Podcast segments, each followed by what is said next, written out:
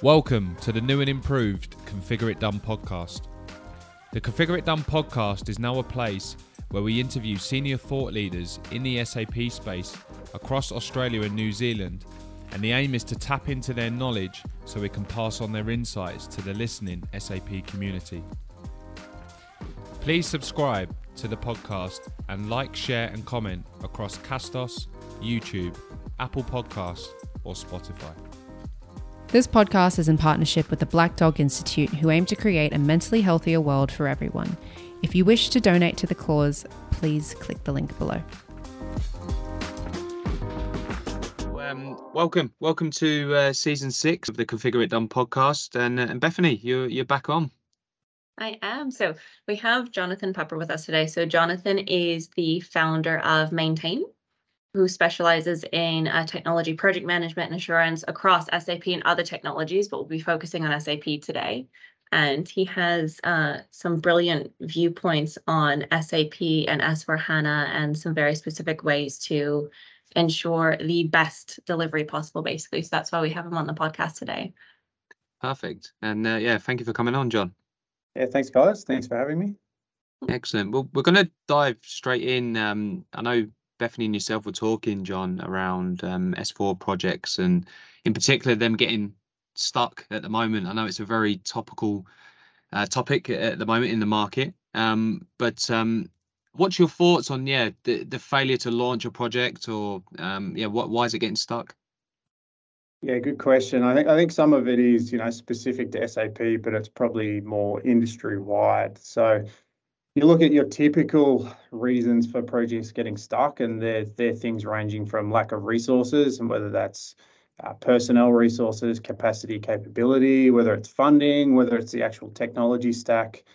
And uh, then you get into like internal political challenges between between organizations. So, you know, company a person inside a company wants SAP, someone wants Microsoft. Um, so you get a lot of that. Um, unclear project scope, poor project planning, resistance to change, all of those very, very typical reasons that have been around for years and years and years.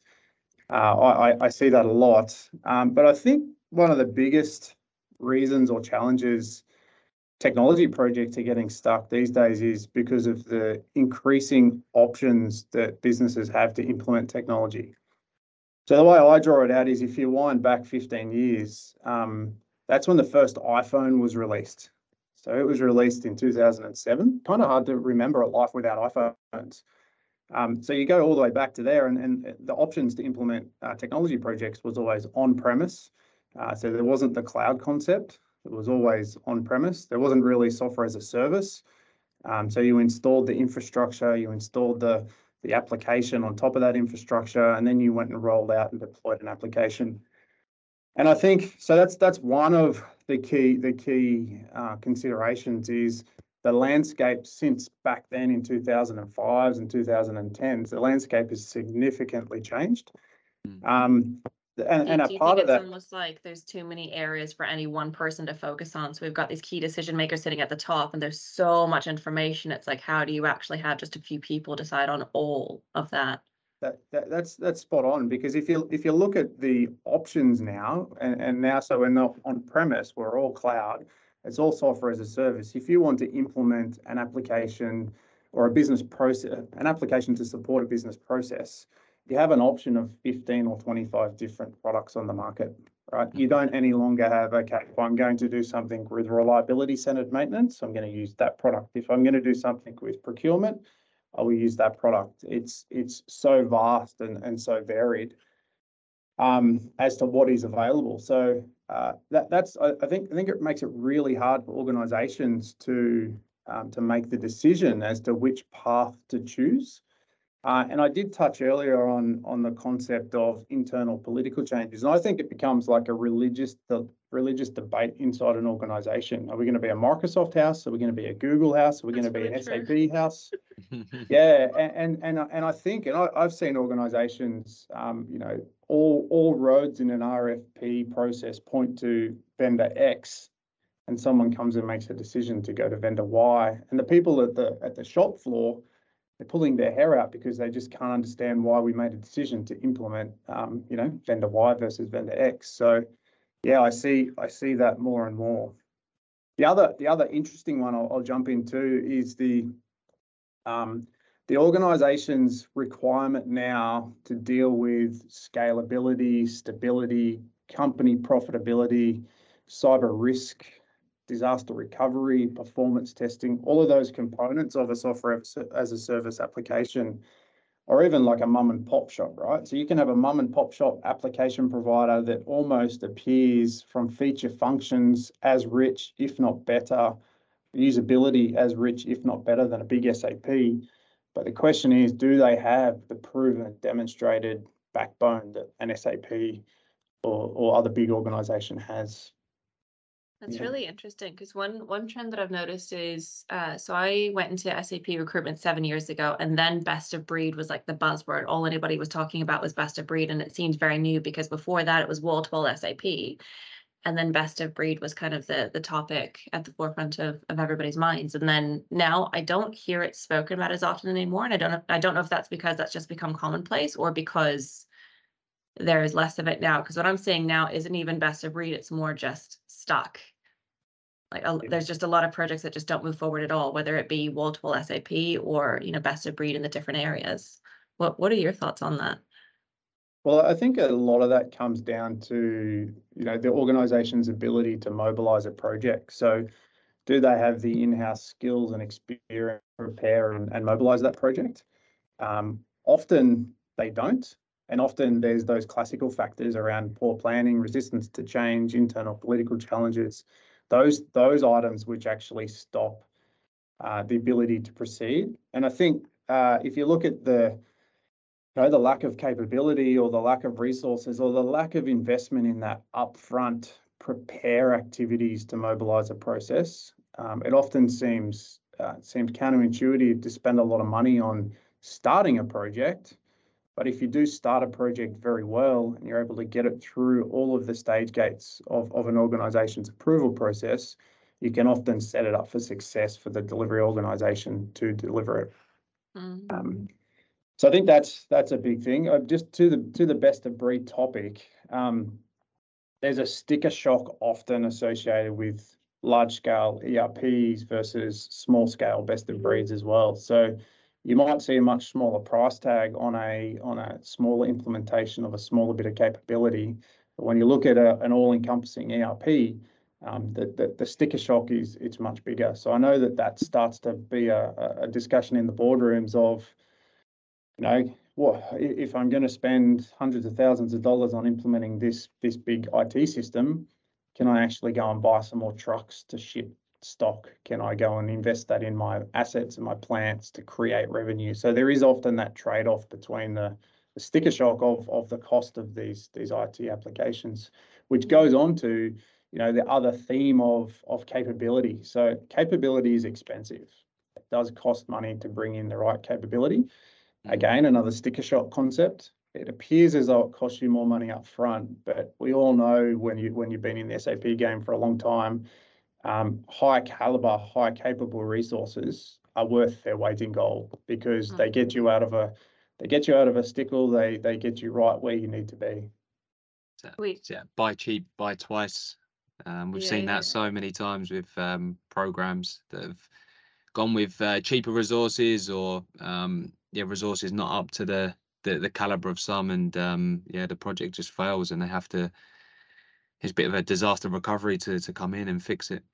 which is more expensive yeah and then the another issue i see a lot because you were talking about sticker shock before is there's often this kind of or you talked about it being it almost feels religious there is kind of this us versus them mentality when you've got say a company that's been sap you know for a decade and then we have somebody new in the c suite come in or even somebody new as part of the uh, even middle management and they've got different visions and a different understanding outside of SAP.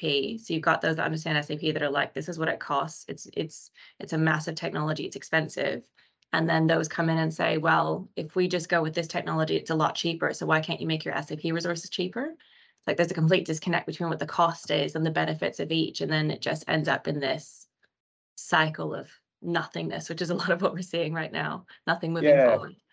Yeah, I, I see that a lot too, and I and I see then the the the challenge between um, you know classical technology resources versus SAP technology resources, there there is there is a premium in the market for SAP technology resources. Um, Yeah. Typically, those resources have a lot of experience and they have a lot of lot of skill to, you know, to implement a a very complex a complex application. And yeah, it's uh, it's not always understood. Um, but look, a lot of the a lot of the senior leaders in these organisations have been around for a long time as well. So so they they get it. It's whether it cascades down to the you know the level between senior senior management and lower Yes. lower mid level management to understand that concept. And often across to HR or across to procurement. So typically the technology professionals get it. When you actually feed it through an organization and, and, and the procurement team doesn't understand it or the HR team doesn't understand it, why they're so expensive, it's um it's it's challenging. And, and look, it, it's I have this concept of minimum viable capability and minimum vi- minimal viable capacity. So you can't just throw a whole lot of in, incapable people on a project and expect that because you've got a lot of them, uh, the uh, the project will will be successful. Um, and there's a couple of laws around that, right? There's Brooks Law, which actually says something around the long the lines of is adding manpower to a project will not actually result in the project delivering quicker and, and better. It often results in a, a further delay. Um, so that's the concept. If you, if you don't try, if you don't put the right capability in there, you're not going to solve the complex challenges and the complex issues. Um, but then there's a balance. There's a balance of high caliber and and and sort of middle middle middle level resources as well. We're talking, you're talking our language now, John, around resources. Um, in Australia and New Zealand, there's 13 and a half thousand um, SAP uh, resources. Um, and letting you into a little secret, there's only four and a half that we would deem, four and a half thousand that we would deem to be um, of a of a high caliber. Um, so there is a yeah fundamentally a lack of resources in Australia and New Zealand. But what would how would you define high caliber? What, what does a high caliber consultant look like to to you? Yeah, it's, uh, I mean, you, you touched on it a little bit already. There's, there's a community of what, 10,000 resources. There's five, five that are very solid, 5,000 that are solid.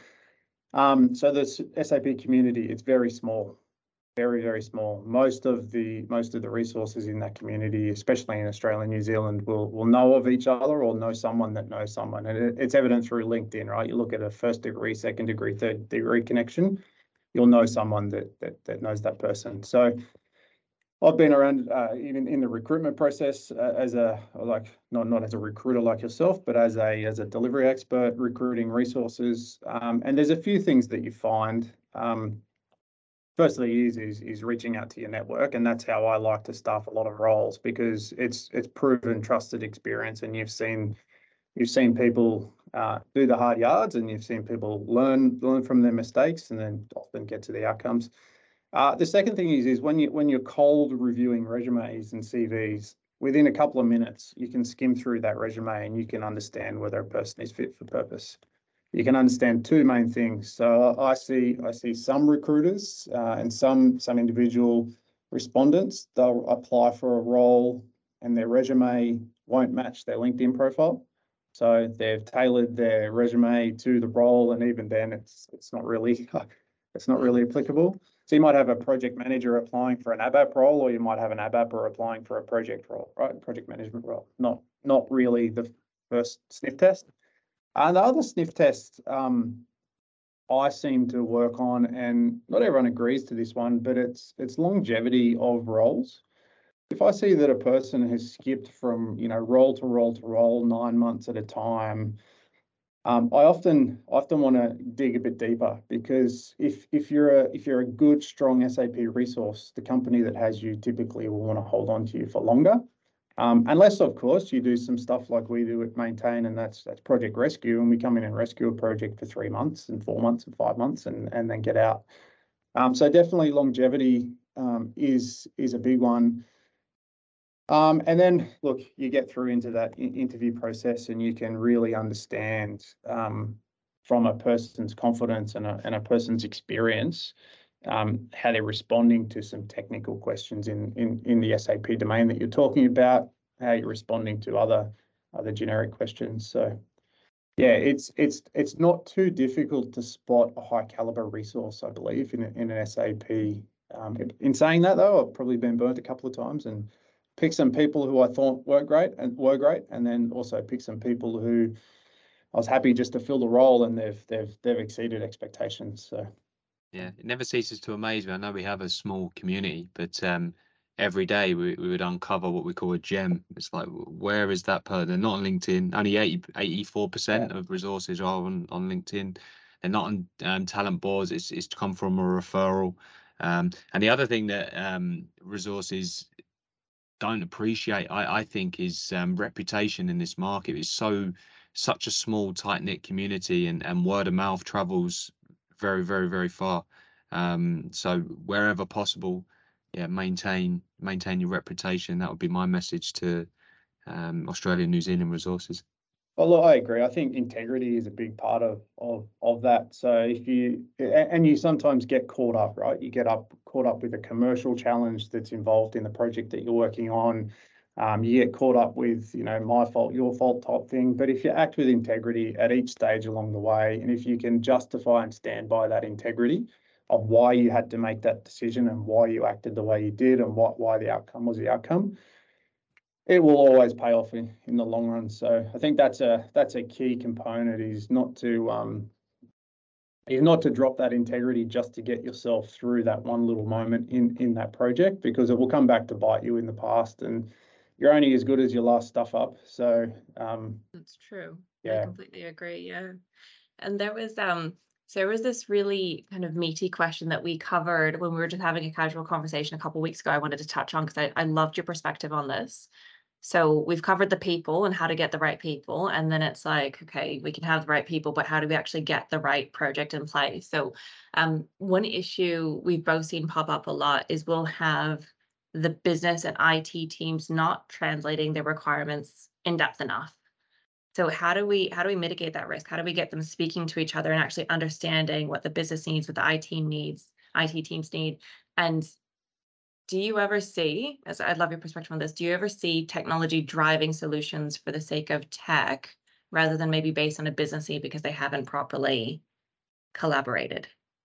Yeah, it's uh, this is this is a very meaty, thick question. Yes, so oh, look, I, I see I see it a lot that technology professionals want to implement technology to implement technology, uh, and then I also see it on the other side that uh, business professionals uh, want to implement technology because they believe that they are technology experts. And I think the gap between back to that whole 2005, back in the day, right, there were technology professionals that were implementing on-premise applications. Now in the 2020s, you've got everything that's available to everyone to become glorified experts in, in that domain. So I do, I do see it a lot that um, that, that teams aren't established correctly, roles and responsibilities aren't established correctly when a project is has commenced. So once it's gone through all the, you know, the first question we had is how come they're blocked?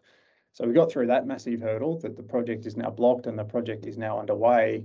And we do often have jostles internal internal to a project of who's running the project. Is it the technology team? Is it the is it the business team? Um, and, and, there's no right answer to that question. Or I actually believe the right answer is is it needs to be a, a, a codependent team that has the right leadership, whether or not your business or whether or not your technology shouldn't shouldn't matter too much. Sure, yes, the business people have greater relationships into the tentacles of the organization to make process related and business decisions, but the, the technology and the technology teams understands the complexity around you know the cybersecurity protocols and other protocols that you know aren't quite front and center. Uh, but I do I do I do often ask that question in interviews as well. Is you know what's your perspective? Should a should a technology professional run a project, or should a business person run a project? Ooh, uh, and I also asked the what did they say? well, well, uh, then I ask another question as well: is is does the process lead the technology, or does the technology lead the process in design? Again, back in two thousand and five, the process was defined, and then you customize the technology to meet the process. But now, when you're buying uh, even SAP, when you're buying SAP, it has a you know, multiple decades of process inbuilt into the technology. So you aren't just buying a technology stack, you're actually buying the process and the technology. And sometimes if you have the right implementer, you you have um, you have some accelerators and some other components of that. So often the business says the business should run it, and the tech says the tech should run it. And then yeah, it's it's it's it's always a, a fun question to ask. Um, but again, I, I believe that if you if you're not establishing your project and setting up your project um, in the in the in the methodology, your project charters correctly, and your project roles and responsibilities, and having the right governance across your project um, with decision makers and and and so forth, you you often get into that sort of sort of argument. And and and and then I say is well, as an organisation, shouldn't we be working together to beat our competitors versus fighting internally to actually uh, to, to try to win internal to the organization. So I, I see that a lot as well. We, we can't get on inside a company, whereas we should be, because then we'd be directly competing with our competitors, not with ourselves. Mm. Yeah. It's um a, a trend that we've seen, but I don't think it's been taken up as as in depth as it should. Is it's, it's almost like we need to get a lot more sophisticated with our roles. So it's not enough just to have your standard uh, team anymore. You need business partners, you need advisors, you need those that are translating requirements properly. Your ABAPers now need to be able to speak really well to the business oftentimes. It's not enough just to code. And I think Yeah. a lot of roles are changing. It's just a matter of if companies keep up with how quickly the roles are changing. Yeah, actually, and sorry, going back to the question, because you probably prompted me back online to the question. Uh, in my career, I had a decision uh, years and years ago to go down a specialist path or a generalist path. And back then, I made a decision to go generalist, so go into sort of project management and project leadership. Um, but I also see now in the market is project specialists are are become are, more valuable. So um, they're more they're, they're more well rewarded, but the, the, the divide between the continuum is is actually closing. So you can't just be a total generalist and know nothing about the technology anymore, and you can't just be a total specialist and know nothing about how how to talk to the business and how to actually tighten it. So I think it's it's coming more in in the center on that continuum versus uh, versus what it was in the past. So those those resources that have amazing functional understanding and amazing technical understanding are the resources that will that will often um, shine because it's it's the resources that you need when you're in a crunch to solve a problem that cannot just say, well, that's not my that's not my issue because I'm the ABAPer, or that's not my issue because I'm the functional guy. It's the person who's able to you know pull pull together and pull the team together to make sure they can solve the problem. And the problem the problem in this day and age is never just it's them or us. It's it's it's often it's the we where the problem needs to be solved. So yeah, those soft skills, those soft skills are, are critical. That was amazing. Some fantastic insights there. Um, yeah, especially around the uh, the niche versus generalist as well. We we always get asked that question, especially with permanent employees looking to go into contracting and um, vice versa. So um, yeah, some amazing insights there. Um, one one question I I have um, before we we wrap up. Um, obviously, you've been in in this space a long time, and you know some really good people. And um, who would you like to listen to on on this podcast? Who would I like to listen to? Um, I've got a I've got a couple of um, pretty amazing um, uh, what I would call mentors, but I don't think we're getting them on this podcast. I think Bill McDermott from SAP Land Okay. back in the day, who now is at ServiceNow. he's an amazing guy. If you haven't read his book, you should go out and get that book. It's called Winner's Dream. Amazing. I gift that book to a lot of people. Um, yeah, and then and then there's some other there's some other guys in like in Bill's world that's uh, that, that are pretty pretty cool people. I don't know. I'd, I'd like to see I'd like to see someone from a from a system integrator um, on on on the panel. I often don't see the the bigger system integrators, you know, really contributing in this space. So um, it's a bit sometimes it's a bit structured and a bit too too corporate. So Mhm. yeah, I'd like to I'd like to see any any of those industry leads or or and they don't need to be the you know the C suites of of the integrators, but certainly someone at a, at a senior manager level that um, it would be it would be great to see. Yeah, and I guess it depends on the topic that, that you're talking about, but Hundred percent. so one thing we wanted to ask you, because again, we, we keep seeing so many projects that are hesitant to move forward with S4HANA or not quite sure how to go about it. And and you run this amazing company maintain. So if you were to walk in as Jonathan Pepper and you've got, you know, an, an executive that feels stuck with what to do with S4HANA, what steps would you take to help them get to a point where they know how to move forward and they know whether S4HANA is is the right decision for them? What would you do? Yeah, firstly, I'd say uh, it's it's amazing that they've uh, invited us in at at the early stage. So as a part of what we do, we do early, mid, and late stage intervention. So when I draw that out, late stage intervention is firefighting. It's project rescue. Something's gone really bad and we need to fix it. Middle stage intervention is the piece around quality assurance. So design, design, build, test assurance to make sure that what we built and tested meets the requirements. And then early intervention is exactly that space. So um, so we have within our method, whether it's across early, mid, or late stage intervention, we have different methods to help that process. So we've got a commercial RFX, so whether it's an RFI, RFP uh, process that we help follow if, if they're at that stage of the process. We've got also implementation proof of concept methodologies for new technologies and implementation proof of concept methodologies for existing technologies. Uh, and then we also get to, we've, we've got project uh, assurance and contract assurance methodologies. So we've got a whole range of tools in our toolkit that help unblock what the blocker is. So, I mean, firstly, it's it's identifying what the blocker is. Is it a commercial blocker? Is it a political blocker? Uh, is it a stalemate between one or two different um, software providers? Um, so it's a it's a matter of systematically working through those methodologies to get to, to get that to that answer. And and really, they should pop you out at at the end of that process with a pretty clear direction. Um, again, depending on what the sticker is or what the uh, what the blocker is, depends on which which one of those methodology we pull out of the out of the toolkit. Love it. So tell us tell us a bit more about ma maintain, John. How how long you been around and um, what, what do you specialize in? Yeah, look, I've, I've been around um, the SAP world for 20 years. Um, and I've been uh, across various organizations. So I worked for Accenture for, for 10 or so years in system integrator land, worked on the delivery assurance side in, in Rio Tinto across, you know, global organization for 10 or so years.